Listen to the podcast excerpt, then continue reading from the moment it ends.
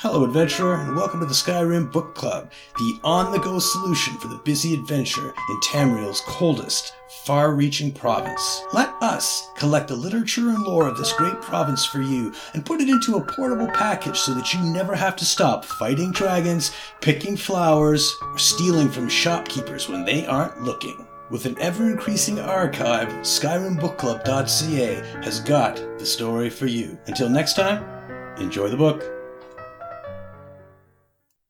Journal of a Stranded Mage by Orinal, Mage of Cormount. A Bosmer mage laments becoming trapped in the Clockwork City. You know what I miss most? No, it's not food, though eating the bland gruel given out here has become torturous at best. And no, it's not the smell of the green, though it seems like the stench of metal fills me to the brim. And no, it's not safety, because if Grahtwood has taught me anything, it's to fear danger at every turn. You know what I miss the most? My dog. Jonah's a lovely creature, she is. Shaggy gray coat, bright pink tongue. Her eyes look like two stars, golden and shining. I miss her wagging tail, always there to meet me when I came home. Her love of fetching sticks in the meadows. Y'ffre's name, curse it all.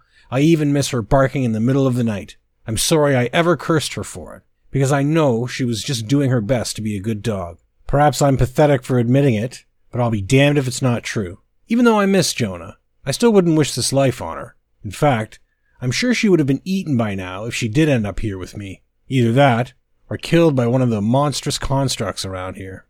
All it took was one foggy night of too much sun's dusk ale. Mother always told me I was too much a fool to have magic, and I'll be damned, she was right. I must have used that portal spell near a hundred times before, and all it took was some slurring of the Ehlnofex, perhaps a switched up syllable or two.